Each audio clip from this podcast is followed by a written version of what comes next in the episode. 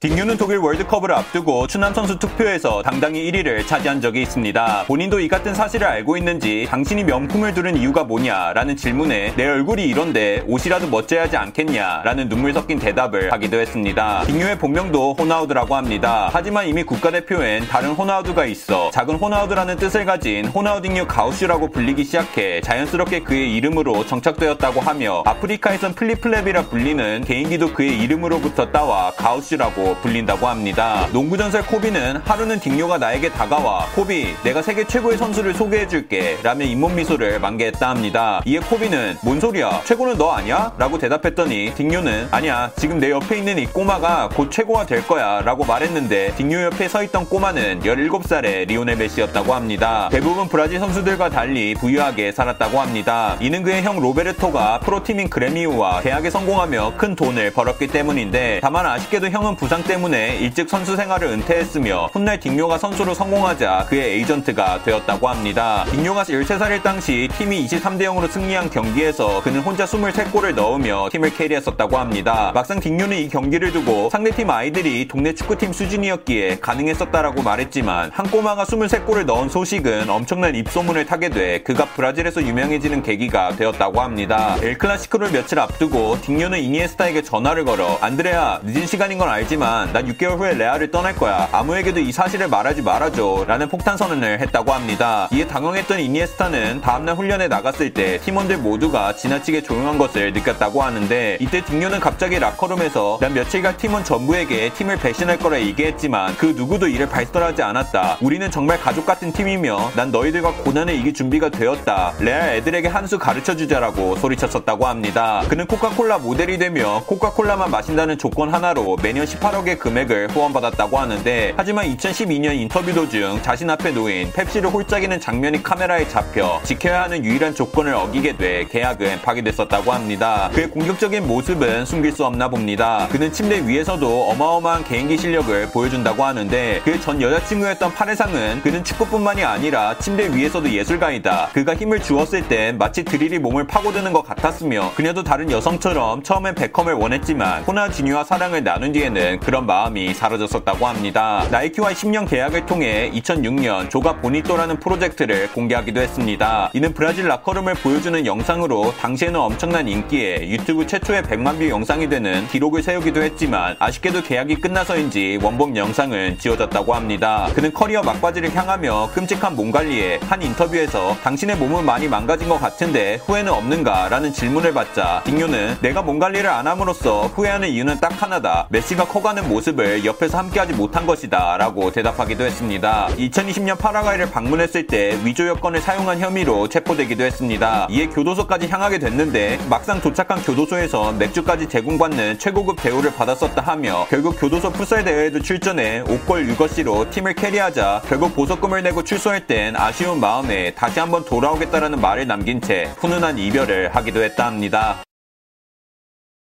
끝!